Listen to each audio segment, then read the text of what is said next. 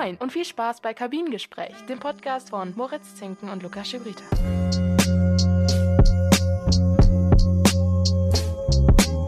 Hallo und herzlich willkommen zurück bei Kabinengespräch. Heute gibt es wieder die zweite Ausgabe des EM-Spezials. Luki und ich geben euch dann wieder die Updates. Moin auch erstmal an dich, Luki. Ich hänge hier oben im Dachgeschoss und ich fange hier gleich wirklich an zu schwitzen. Wie sieht es bei dir aus? Ja, hallo auch erstmal von mir und ja, bei mir sieht es ähnlich aus. Ich sitze äh, an der Wetterseite. Das heißt, ich kriege auch den kompletten Tag über die geballte Sonne ab. Dementsprechend ist es hier gerade auch glaube ich, um die 30 Grad drin, weil ich das Fenster auch nicht offen habe, damit man dann auch den ein oder anderen Traktor vielleicht nicht im Hintergrund hört. Äh, deswegen bin ich auch ganz, ja, ziemlich am Ölen. Aber zum Glück habe ich, ähm, Grüße gehen raus an Ronaldo, genug Aqua neben mir. Ähm, Keine Cola. Der, bitte? Keine Cola. Keine Cola, nee. Äh, nach Ronaldo trinke ich nur noch Wasser, damit ich genauso einen Astralkörper wie er bekomme. ähm, heute in der Folge äh, hatten wir eigentlich einen äh, Gast an unserer Seite. Der ist aber leider jetzt nicht mehr dabei bei der Aufnahme, weil ihm etwas Persönliches dazwischen gekommen ist. Äh, mit ihm werden wir dann aber nochmal an oder im späteren Verlaufe des Turniers nochmal sprechen und ja, ihr könnt euch auf jeden Fall auf den Gast freuen. Aber wie gesagt, heute werdet ihr erstmal nur von uns beiden die Infos bekommen. Wobei das ja letzte Folge auch sehr gut geklappt hat. Und ich bin auf jeden Fall hyped, trotz des äh, Hitzewalds hier vor mir. Wir werden natürlich gleich ausführlich über die Gruppe F sprechen und das Deutschland-Portugal-Spiel analysieren. Jetzt wollen wir natürlich erstmal über andere Gruppen sprechen. Was gibt es noch so für spannende Konstellationen vor dem letzten Spieltag? Und dann auch natürlich wieder Infos rund um das Turnier herum. Und da müssen wir erstmal eine, würde ich sagen, sehr gute Nachricht rüberbringen, und zwar, dass der dänische Nationalspieler Christian Eriksen nach seiner OP wohl auf ist. Er hat mittlerweile das Krankenhaus verlassen, durfte auch zu seinem Team. Ihm wurde ja jetzt ein Defibrillator eingesetzt. Das freut uns natürlich erstmal sehr, dass es ihm soweit gut geht. Wir hoffen auch, dass er bald auf dem Platz zurück sein wird. Wobei das, Lukas, wohl nach einigen Medienberichten nicht mehr bei Inter Mailand klappen könnte. Äh, ja, genau. Es wurde nämlich schon gesagt von offizieller Seite aus, dass in den Gesetzen der Serie A steht oder in den Richtlinien, dass eben kein Spieler mit Defibrillator spielen darf. Und dort fällt eben auch Eriksen ein. Ich glaube, dem ist das momentan ziemlich egal. Ich denke, der pocht erstmal darauf, dass er komplett gesund wird und jetzt erstmal herauskommt, was jetzt an diesem, ja, an diesem Kollaps lag oder was die Gründe dahinter waren. Äh, aber wie gesagt, er wird auf jeden Fall nicht mehr in der Serie A spielen können und da werden sich wahrscheinlich Eriksen und die Inter Mailand Leute nochmal in den nächsten Tagen zusammensetzen und dann mal schauen, was aus seinem ja, hochdotierten Vertrag wird.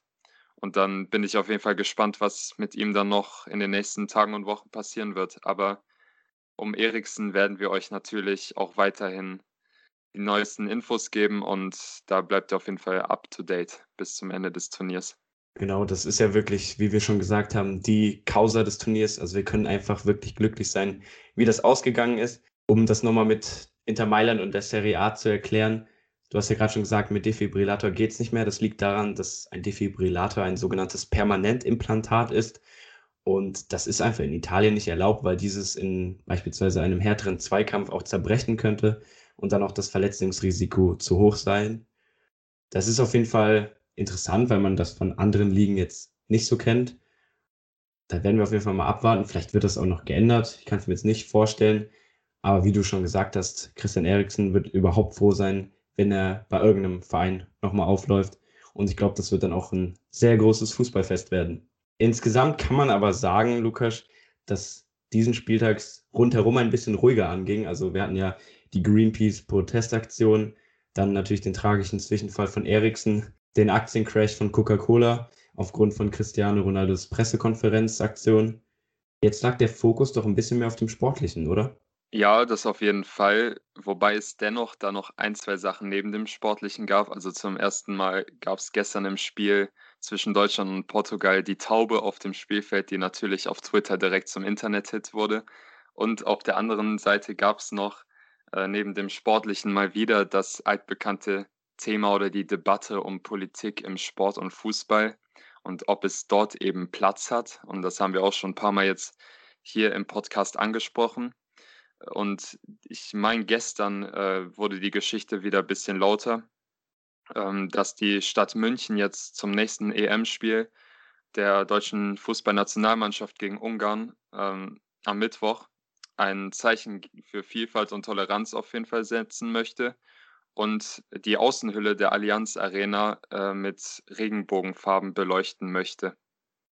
Und damit will man eben Solidarität gegenüber der LGBTQI Plus Community zeigen, da sie ja in Ungarn einen sehr schweren Stand hat.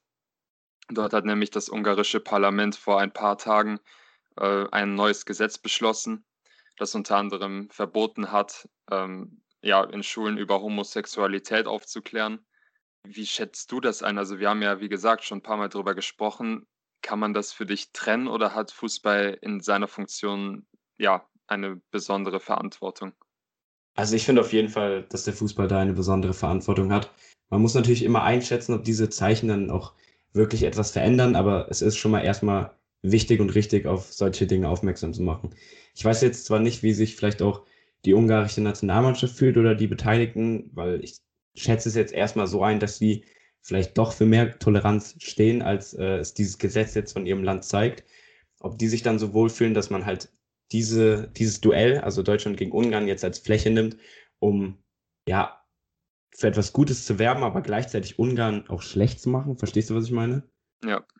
Und ja, zur generellen Diskussion, ob der Fußball da eine Verantwortung hat, finde ich, hat Almut Schuld gestern was Interessantes gesagt. Und zwar hat sie eben gesagt, dass die Übergänge so fließend sind zwischen der Gesellschaft und dem Fußball, weil der Fußball ja auch so eine wichtige Rolle hat als ja, Nationalsport Nummer eins in vielen Teilen der Welt und deswegen auch seine Rolle nutzen sollte, um auf sowas aufmerksam zu machen. Aber wiederum da finde ich es auch nicht schlimm, wenn manche Leute nicht darauf aufmerksam machen. Also wir haben ja zum Beispiel auch immer die leidige Diskussion, ob jetzt der Kniefall ähm, vor jedem Spiel gemacht werden musste. Wir hatten zum Beispiel das Duell Belgien gegen Russland, wo man gesehen hat, wie Lukaku, ich glaube Golovin. Golovin, ja. Golovin dazu aufgefordert hatte, ähm, ja, nimmt doch mit teil am Protest, knie durch mit uns hin und man hatte ihn einfach nur mit fragenden Blicken im Gesicht gesehen und die Russen sind eben stehen geblieben.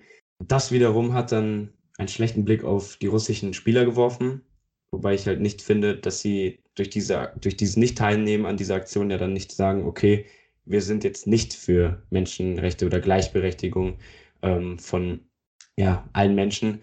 Deswegen ist das immer ein bisschen schwierig, aber ja, gute Aktion. Und man kann Sportliches und Politik eben nicht trennen. Jetzt kommen wir aber zum Sportlichen, denn wir sehen in der Gruppe A bis C drei überragende Mannschaften des Turniers. Also Italien, Belgien und die Niederlande haben sich schon bereits fürs Achtelfinale qualifiziert. Lukas, wie schätzt du denn jetzt diese Stärke dieser Teams ein, auch vor dem Hintergrund der Qualität ihrer Gruppengegner? Man sagt jetzt bei Italien, ja, okay, äh, die Türkei, Schweiz und dann heute Abend sogar noch Wales sind jetzt vielleicht nicht die Gradmesser. Ich hatte sie als Europameister getippt, deswegen bin ich da vielleicht ein bisschen voreingenommen. Wie schätzt du die Mannschaften ein? Um das äh, chronologisch erstmal abzuarbeiten, also zu den Italienern kann man nicht viel sagen. Die haben jetzt beide Partien souverän, muss man sagen, mit 13-0 gewonnen. Da fällt natürlich einem direkt auf, dass das Prunkstück bei den Italienern auf jeden Fall in der Verteidigung liegt, was man vor dem Turnier niemals gedacht hätte. Die haben einfach ja nicht zugelassen hinten und standen sehr solide obwohl sie ja eine relativ auch alte Innenverteidigung haben mit Bonucci und Chiellini, wofür sie auch im Vorhinein ziemlich kritisiert worden sind und abgeschrieben worden sind und hinterfragt wurde, wie man nur mit so einer alten Innenverteidigung ins Turnier gehen kann. Allerdings klappt es bis jetzt. Mal schauen, ob Bale und Ramsey heute etwas dagegen setzen können oder der schnelle Daniel James. Ja, und Belgien hat diesen Vorteil, dass sie, dass sie eben schon so lange miteinander zusammenspielen, gefühlt seit sie in den U-Nationalmannschaften gespielt haben, spielen die ja gefühlt immer mit derselben Mannschaft.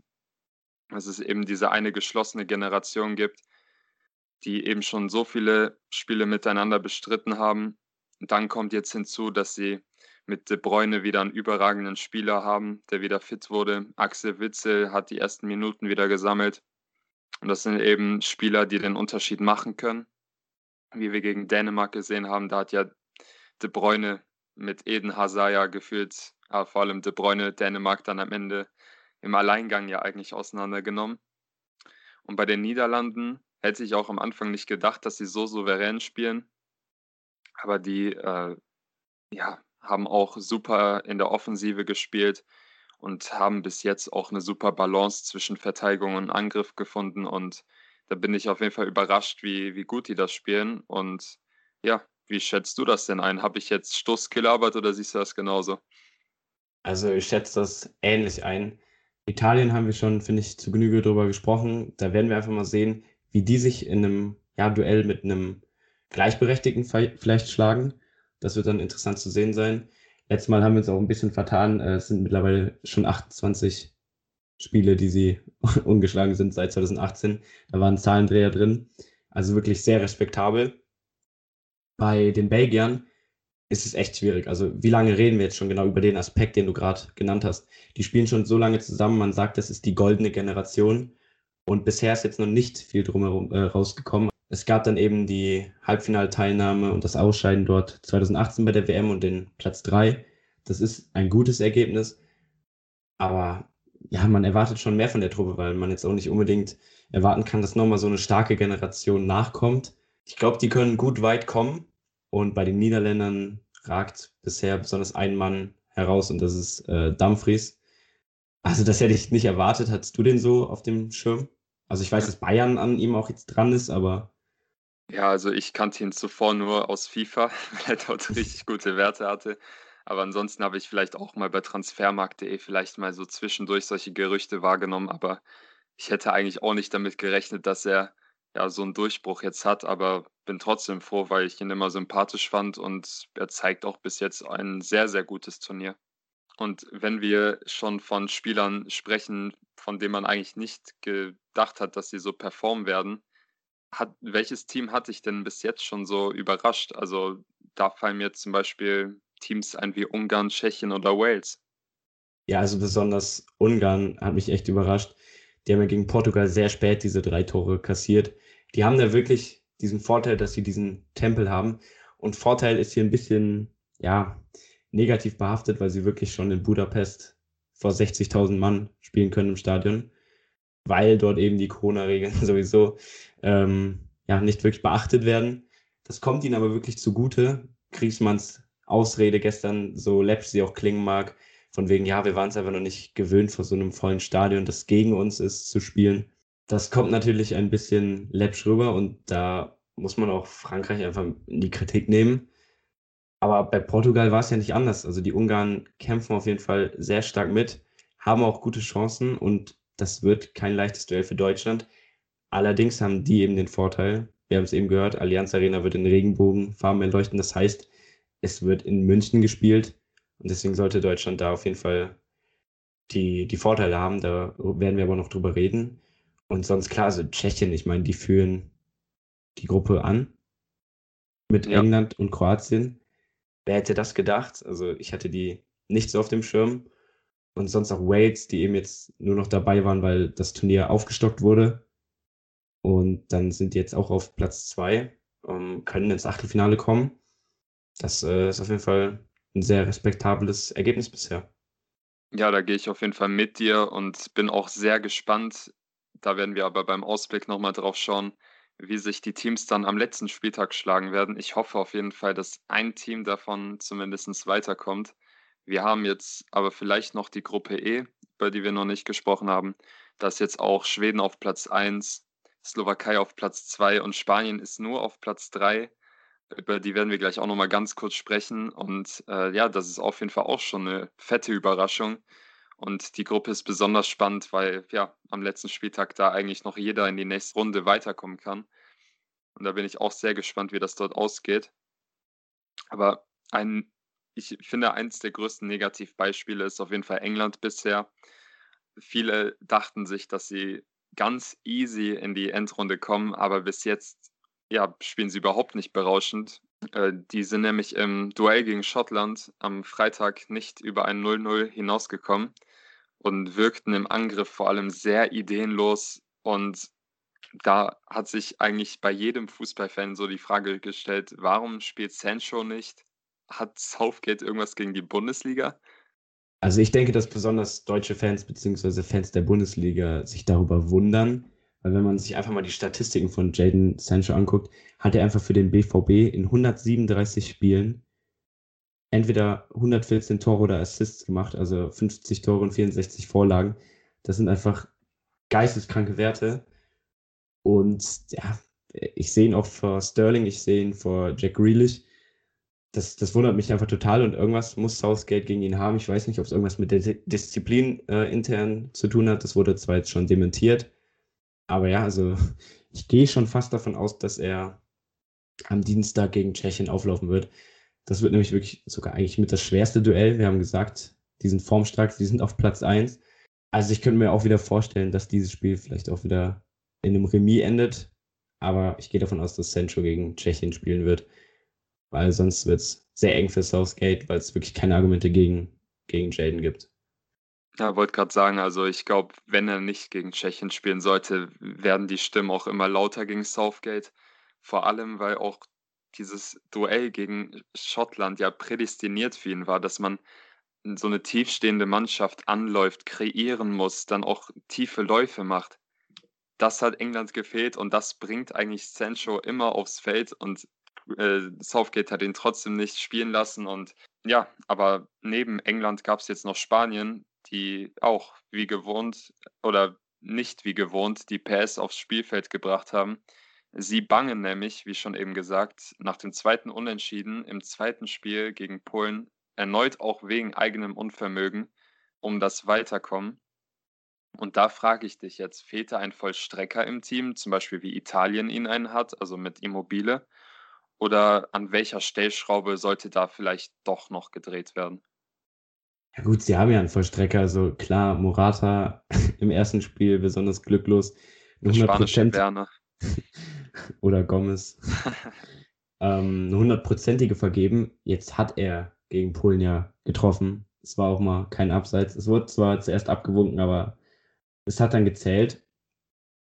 Ja, also es ist typisch Spanien wie man es aus der besten Ära kennt. Also die Passstaffetten wirklich sehr geil, wie der Ball auch läuft. Aber im letzten Drittel sind sie eine der schlechtesten Teams, was die äh, Pässe nach vorne angeht. Also die haben sehr viel Breite in ihrem Spiel, in ihrem Spielaufbau, aber sehr wenig Tiefe. Und da kannst du noch so einen guten Vollstrecker haben. Also ich würde da Morata wirklich rausnehmen. Klar, er muss, wenn er eine Chance hat, ein Tor machen.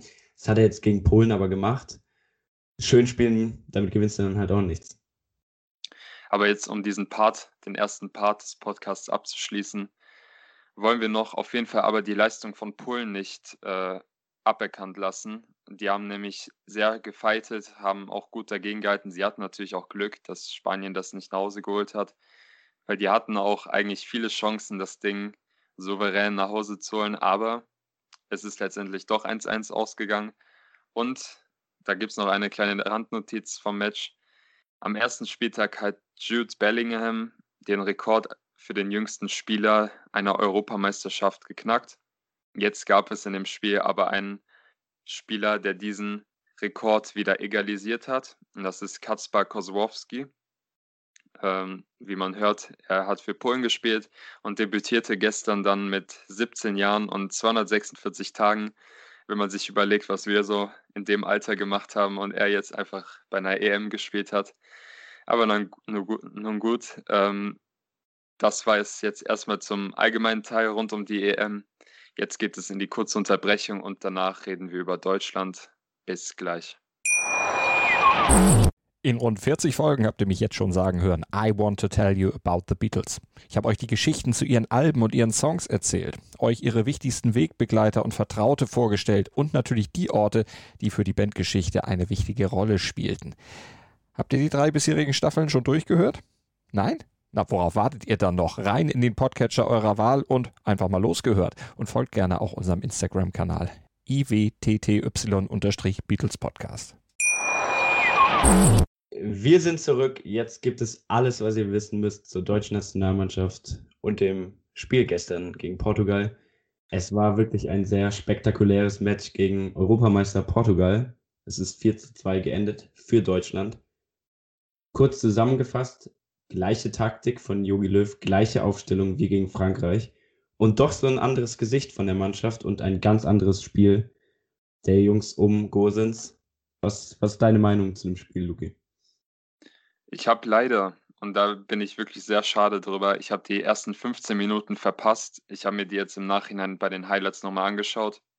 Und man hat jetzt, so was ich mitbekommen habe, eigentlich von Anfang an gesehen, dass, dass die deutsche Mannschaft, finde ich, im Vergleich zum ersten Spiel so einen unbedingten Willen gezeigt hat, auch von der ersten Minute an, dass sie unbedingt das Spiel gewinnen wollen, egal was passiert. Die haben ja nach dem ersten Gegentreffer einfach weitergemacht. Und das habe ich zum Beispiel gegen Frankreich nicht gesehen. Gegen Portugal waren sie giftig, sie sind früh angelaufen. Auch so ein Toni Kroos, ich habe dir das ja bei Instagram geschrieben, der wurde zu einem Prime Kanté. Der hat richtig gut gespielt, auch viele Zweikämpfe gewonnen, was man eigentlich nicht so von ihm sieht. Und ja, man hat einfach diese Passion gesehen, die waren auch konsequent vorne, haben sich gut freigelaufen. Und da, ja, ich weiß nicht, ob es vielleicht an der Ansprache lag, vielleicht haben, wurde ihnen bewusst, dass es dann um alles ging, aber ja, es war einfach vieles anders. Und ich glaube, es lag vor allem an der Einstellung vor dem Spiel. Ja, also Gursins hatte ja gesagt, äh, auf die Frage, woran das jetzt liegt, dass äh, die Medienvertreter das doch auch gesehen hat und hatten, wie Löw dann am letzten Trainingstag die Mannschaft nochmal in einem Kreis total eingeschworen hat, wie man es vielleicht auch gar nicht so von ihm kennt, also etwas emotionaler. Also ich ich kenne Löw immer so, komplett teilnahmslos. Oder auf einmal kommt der Wage-Quit aus, aus der Ecke, wo man es gar nicht erwartet und irgendeine Flasche fliegt. Und ja, ich denke mal, er hat sie echt emotionalisiert, sie nochmal eingeschworen. Und ja, wie du gesagt hast, also es war direkt von Anfang an der Fuß komplett auf dem Gaspedal. Es war richtig geil anzusehen. Sehr bemerkenswert fand ich, wie du auch gerade schon gesagt hast.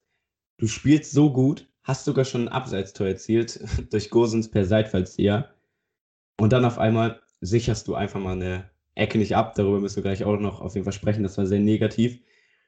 Und ja, dann hast du da einen Ronaldo, der den Ball vom 16er selber wegköpft. In 14 Sekunden ähm, schon ja, nach einem quergelegten Ball einfach nur einschieben muss. Aber die Mannschaft hat ja vorher nicht wirklich von Selbstvertrauen gestrotzt und deswegen fand ich das einfach sehr geil, dass sie das doch umgesetzt haben und direkt auf den ja, Anschluss gegangen sind, auf erstmal das Unentschieden und dann hat man das eben auch mit den Eigentoren erzwungen. Ja, ich würde aber sagen, Deutschland hat sehr gut gespielt, keine Frage. Allerdings war natürlich auch ein Grund dafür, dass es so deutlich wurde letztendlich, dass auch, finde ich, der Rechtsverteidiger von Portugal, Nelson Semedo, sehr schlecht gespielt hat. Ich weiß nicht, was sein Positioning in dem Spiel war, aber der war so oft falsch am Platz. Also der, der, der lief rum wie Falschgeld an manchen Stellen. Der ist so oft zu Pepe ins Zentrum gegangen, hat mit ihm jemanden gedoppelt, so ähnlich wie Rüdiger das im ersten Spiel gegen Frankreich gemacht hat. Und dadurch hatte Deutschland natürlich oft auf der linken Seite, wo Gosens spielt, sehr viel Platz. Und deswegen finde ich, dass man das auf jeden Fall nicht unbemerkt lassen sollte. Also ich glaube trotzdem, hätte er ein normales Spiel gezeigt, hätte Deutschland wahrscheinlich auch gewonnen. Allerdings wäre es dann wahrscheinlich nicht so deutlich geworden, wie letztendlich es geworden ist. Auf jeden Fall, also Gosens mit dem Spiel seines Lebens, auch wenn Löw gesagt hat, das wird vielleicht noch kommen. Aber dass Gosens ja auch so viel Platz hatte und so offensiv war, das lag ja auch wirklich am System. Also die viel kritisierte Dreier- bzw. Fünferkette. Gestern waren die Außen um Kimmich und vor allem Man of the Match Gosens der Erfolgsgarant schlechthin, also besonders die Gosens-Flanken. Also ging und alles über die Außen. Würdest du jetzt sagen, das war einfach nur stur von Joachim Löw und er hat Glück gehabt? Oder hat er da noch vielleicht was angepasst? Oder ja, lag es wie gesagt am Gegner, an Semedo, dass man auf einmal so viel Platz hatte? Also ich über, darüber habe ich mir auch ein bisschen den Kopf zerbrochen, weil ich glaube, hätte Deutschland das Spiel nicht gewonnen und hätte wieder mit der Dreier- bzw. Fünferkette gespielt, dann wären die Stimmen auf jeden Fall wieder lauter geworden, warum Löw denn so stur ist. Deswegen, also ich würde nicht unbedingt von Glück sprechen. Äh, allerdings weiß man wieder, hätte, hätte Fahrradkette wieder. Aber ich glaube, dann hätte er viel Kritik bekommen, dass er vielleicht nicht auf die Viererkette umgestellt hat, was eigentlich sehr viele auch Content Creator gefordert haben. Und ja, aber wie gesagt, Deutschland hat wirklich sehr gut gespielt. Ich finde auch, das war mit dem Spiel Niederlande-Ukraine auf jeden Fall das unterhaltsamste Spiel, wenn nicht das beste Spiel bis jetzt, äh, was man sich auch vielleicht als neutraler Fan am besten anschauen konnte. Und ich fand, wie du auch gesagt hast, diese ganzen Ballverlagerungen, äh, die Spielverlagerung von der einen Hälfte auf die andere Seite ging auch viel schneller. Und ich finde auch, vielleicht war das auch ein Grund, warum es so gut lief, äh, weil, weil das Spiel auch nicht so träge war. Die deutsche Elf hat auch viel konsequenter den Abschluss gesucht wie zum Beispiel Kai Havertz direkt am Anfang. Der hat ja, ich glaube, direkt am Anfang einfach mal abgezogen aus 20 Metern, was er so auch nicht oft macht. Aber natürlich muss man auch was kritisieren. Und das sind ja äh, sicherlich vor allem dieser Konter gewesen und dann auch das Standardgegentor. Wieder mal, muss man sagen, dieses Standardgegentor. Wie hast du diese Gegentore erlebt? Ja, gut, also diese Gegentore habe ich einfach so erlebt, dass es für mich offensichtlich war. Also klar, man sitzt zu Hause und hat es äh, ziemlich einfach, äh, so wie einer von 80 Millionen Nationaltrainern vom Fernseher vor der Leinwand. Aber das waren eben bekannte Fakten. Also erstens, dass Portugal nach eigenen Standards oder nach Standards gegen sich eben ja sehr bedacht darauf ist, mit schnellen Spielern äh, auch zu kontern oder generell eine Kontermannschaft ist. Und dass man dann so schlecht absichert, das kann ich nicht verstehen. Also klar, Ronaldos Laufweg, wie er dann noch schön äh, Havertz in die Mitte zieht und dadurch links eben der Raum frei wird, das ist einfach Weltklasse. Aber ja, dass du dann da mit drei gegen vier auf einmal stehst, ist einfach sehr suboptimal.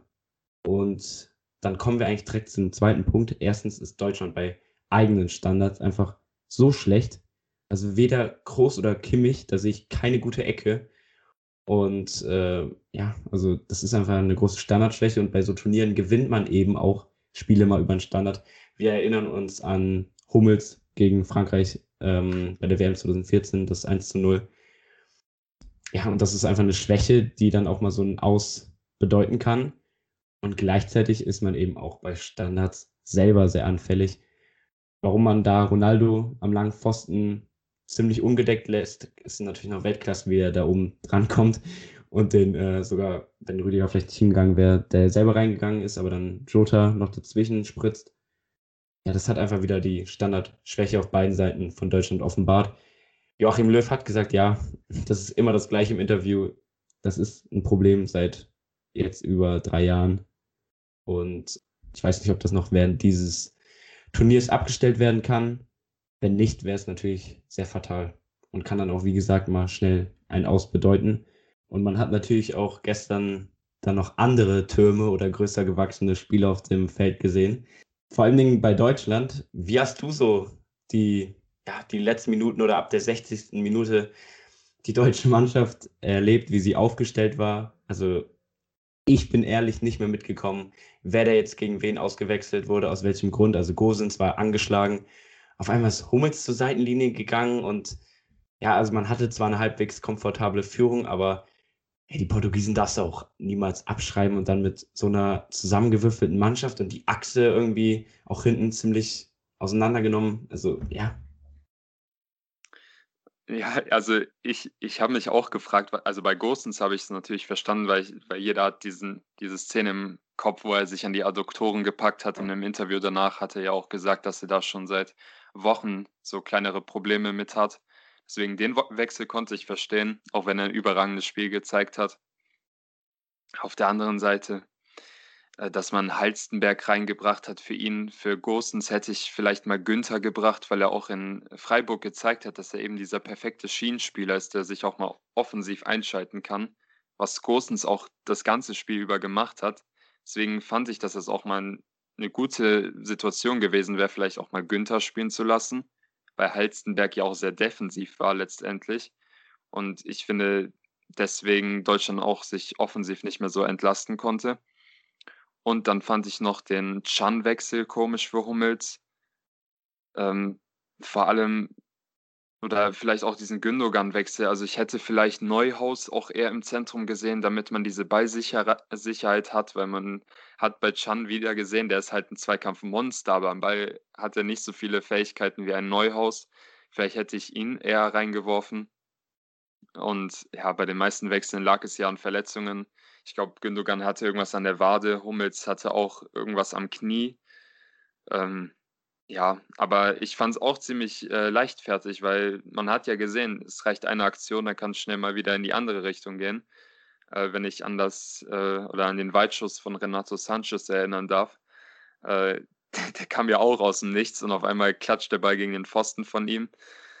Da hätte es nochmal sehr brenzlig werden können. Äh, letztendlich auch wieder alles im Konjunktiv. Es ist gut gelaufen, aber ich finde, da hätte man taktisch auf jeden Fall noch klüger agieren können.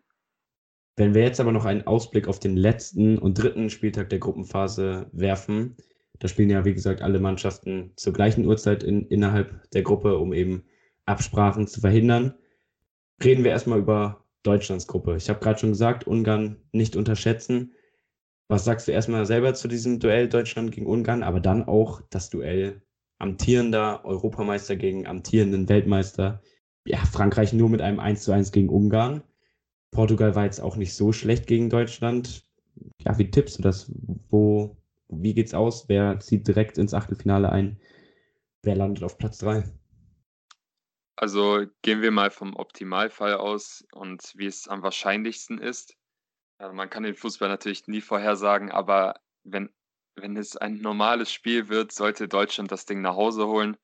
Hätten die in Budapest gespielt, wäre das nochmal ein komplett anderes Spiel geworden, wie du gesagt hast, mit diesen 60.000 Fans im Rücken. Hätte Ungarn vermutlich wieder so eine Leistung gezeigt wie gegen Frankreich. Ich weiß nicht, ob sie diese Leistung wiederholen können, vor allem wenn sie diese Fans nicht im Rücken haben, die sie nach vorne peitschen und vielleicht nochmal die letzten Prozente rauskitzeln. Deswegen gehe ich davon aus, dass Deutschland das Spiel gewinnen wird. Allerdings äh, bin ich mal wieder gespannt, ob Löw das mit dem gleichen Personal machen will. Ich glaube nämlich, dass vielleicht auch ein Volland in diesem Spiel gut wäre, weil er die ja, ungarische Verteidigung gut äh, beackern kann und dafür auch in Monaco bekannt ist, dass er ja die Innenverteidiger gut nerven kann. Und dann könnte man am Ende dann vielleicht auch mal so einen Werner reinbringen, der dann auf die müde ungarische Verteidigung trifft. Deswegen bin ich mal gespannt, wie das dort ablaufen wird. Und aber ähm, ja, wie du dieses Match schon angeteasert hast, ich freue mich schon besonders auf das Spiel Portugal-Frankreich, äh, weil ich wirklich sehr gespannt bin, wie beide Mannschaften das Spiel angehen. Ob Frankreich wieder defensiv stehen wird, wie, wie gegen Deutschland und dann selber auf Konter lauert und Portugal das Spiel überlässt. Auf der anderen Seite hat man mit Portugal eine Mannschaft, die sich schon sehr oft so als Mentalitätsmannschaft ausgezeichnet hat und ja mit Cristiano Ronaldo den Mentalitäts- oder das Mentalitätsmonster schlechthin hat. Und ich könnte mir sogar vorstellen, dass Portugal das Spiel eventuell gegen Frankreich gewinnen könnte. Und ja, es dann ein bisschen kriseln wird in Frankreich. Wie siehst du auf die beiden Spiele? Ich könnte mir vorstellen, dass Frankreich und Portugal vielleicht unentschieden spielen ähm, weil sie damit beide gute Chancen haben, wenn Deutschland eben gegen Ungarn gewinnt. Weil dann ist auf jeden Fall ähm, Portugal auch mit vier Punkten ist man sicher weiter. Das äh, liegt jetzt eben schon daran, dass die Gruppe von Spanien so ausgeglichen ist. Dadurch äh, reichten vier Punkte auf jeden Fall, als äh, eine der vier besten Gruppen Dritten weiterzukommen. Deswegen kann ich mir vorstellen, dass das Spiel vielleicht gar nicht so brisant wird und man eher abwartend agiert von beiden Seiten. Und ja, Deutschland wenn sie nicht äh, verkacken, dann werden sie das Spiel, wie gesagt, gewinnen und könnten dann sogar Gruppenerster werden in dieser Konstellation, die ich gerade beschrieben habe. Das wäre dann schon eine kleine Überraschung, wie ich finde. Also ich tippe jetzt erstmal auf Frankreich gegen Portugal ein 1 zu 1 und Deutschland gewinnt gegen Ungarn mit 2 zu 0. Okay, äh, ich hätte auch Deutschland 2-0 getippt, gehe aber bei Portugal mit dem 2 zu 1. Ähm, ja, aber sonst kann man vielleicht beim letzten Spieltag vor allem auf Gruppe D und E gucken. Wie gesagt, äh, in beiden Gruppen kann eigentlich noch jede Mannschaft weiterkommen. Und da sind sehr interessante Partien. Und über diese werden wir natürlich aber noch im letzten Podcast zur Gruppenphase drüber sprechen. Wir werden euch da auf dem Laufenden halten, wie es dann letztendlich ausgegangen ist und werden dann auch schon über die Achtelfinalpartien schauen die Vorrunde ist dann doch schneller vorbeigegangen, als man es gedacht hatte. Genau, das war Kabinengespräch und der Rückblick auf den zweiten Spieltag, beziehungsweise die Analyse des Deutschland-Portugal-Spiels. Wir freuen uns dann natürlich auf den letzten Spieltag, auf sehr viele interessante und spannende Fußballabende, Die Partien finden jetzt nur noch abends gleichzeitig statt. Und dann sprechen wir uns einen Tag oder zwei Tage nach dem letzten Spiel und schauen aufs Achtelfinale und gucken, was es da vielleicht schon für Kracher-Duelle gibt. Vielleicht muss Italien schon gegen irgendeine Macht ran. Weil, wie gesagt, auch Gruppendritte werden Gruppenersten zugelost. Das äh, wird für interessante Konstellationen sorgen. Empfiehlt uns gerne weiter und wir hören uns dann in ein paar Tagen wieder.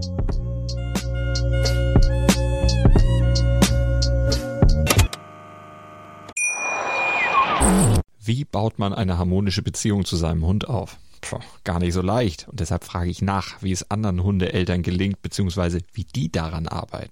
Bei Iswas Dog reden wir dann drüber. Alle 14 Tage neu mit mir, Malte Asmus und unserer Expertin für eine harmonische Mensch-Hund-Beziehung, Melanie Lippisch. Iswas Dog? Mit Malte Asmus.